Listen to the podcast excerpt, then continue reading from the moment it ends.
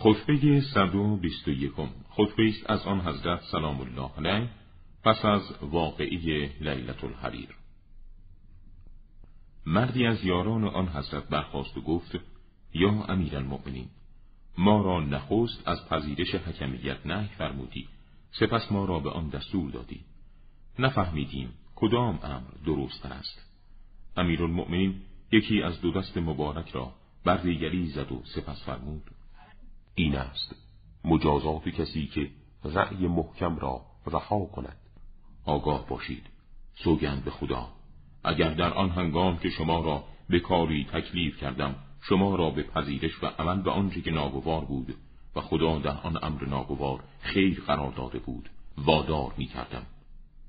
اگر در راهی که من ارائه کردم استقامت می شما را ارشاد می نمودم و اگر از آن راه منحرف می شدید شما را به راه راست من می گرداندم و پاورجا می نمودم اگر امتناع می کردید وضع شما را تدارک می کردم این بود کاری محکم.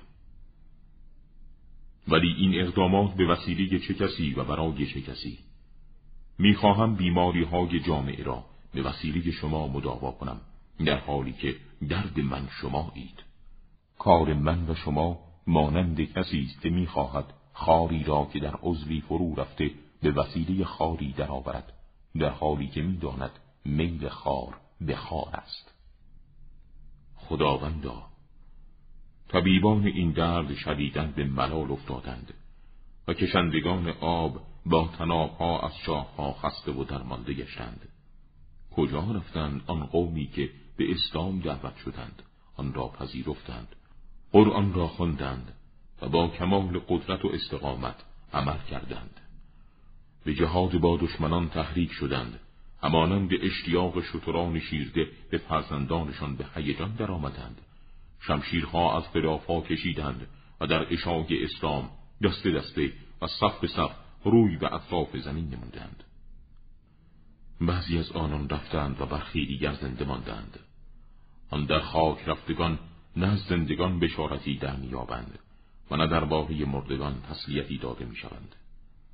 مردمانی بودند که از گریه خوف خدا اثری در چشمانشان بود و از زیادی روزه لاغری در شکمهایشان و از اشتغال دائمی به دعا دارای لبانی خشک بودند و از شب بیداری ها صورتی با رنگ زرد داشتند و بر چهره های آنان قباری چون قبار خشو کنندگان بود.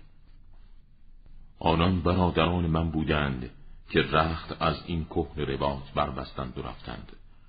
پس شایسته است که دشنه دیدار آنان باشیم و از حسرت دمسازی آنان و تأسف بر جدایی آنان دستها با دندان بگزیم.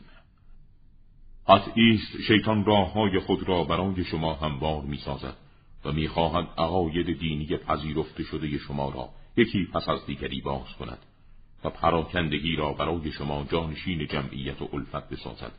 و از پراکندگی فتنه و آشوب حاصل بداند. پس ای مردم از وسوسه ها و تبهکاری های شیطان روی گردان شوید و بپذیرید نصیحت را از کسانی که نصیحت را به شما تقدیم می دارند و آن پندها را برای خود با تعقل اندیشه دریابید.